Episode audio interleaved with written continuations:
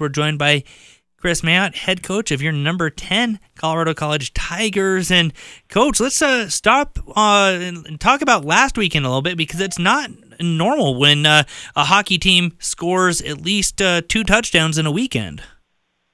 Yeah, you know, it, it, that's hockey sometimes. Um, we we've played weekends where we've created a lot more offense and um, and scored a lot less goals. And, and last night was just a weekend where the, where the pucks were finding the back of the net for us. Um, I don't think anybody really looks at those games and, and watches them and thinks that they were, you know, 13 to three, really aggregate. Um, they were a lot closer than that, but um, you know, you'll take them when you can get them, and we were fortunate uh, that they were going in for us last weekend.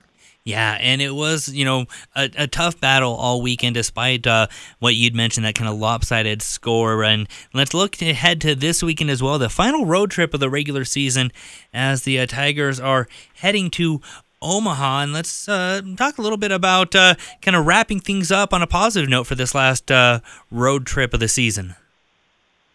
Yeah, Omaha's a good team. Um, you know, they're they're obviously uh, six in our league, but they're four one and one in their last six. Uh, you know, they they have road win at, at Western Michigan. They they swept St. Cloud on the road, so they're playing good hockey, um, and they're good at home. Um, it's a tough building to play they're a tough team. They compete really hard. They're strong on pucks. Um, so you know, for us, two things: we gotta make sure that the the North Dakota series is behind us, and, and we don't bring think that that has any indication on how this weekend's going to go because it's going to be a battle.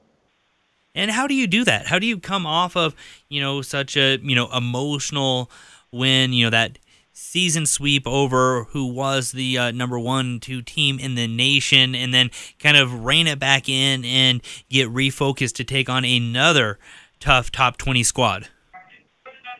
Yeah, I, I think it. You know, we really just want to talk about what our league's about, and, and I think our guys have an understanding that every team in our league is good, um, and that you know you don't have nights off, and that's what makes it so special. Um, I think it, we're fortunate that it's on the road, um, you know, and, and rightfully so. But we got a lot of people telling us, uh, "Good job," and all the things we're doing well, and and I think to get away from that a little bit and and allow our guys to just be uh, recommit and, and, and stay focused on, on Omaha on Friday night is important.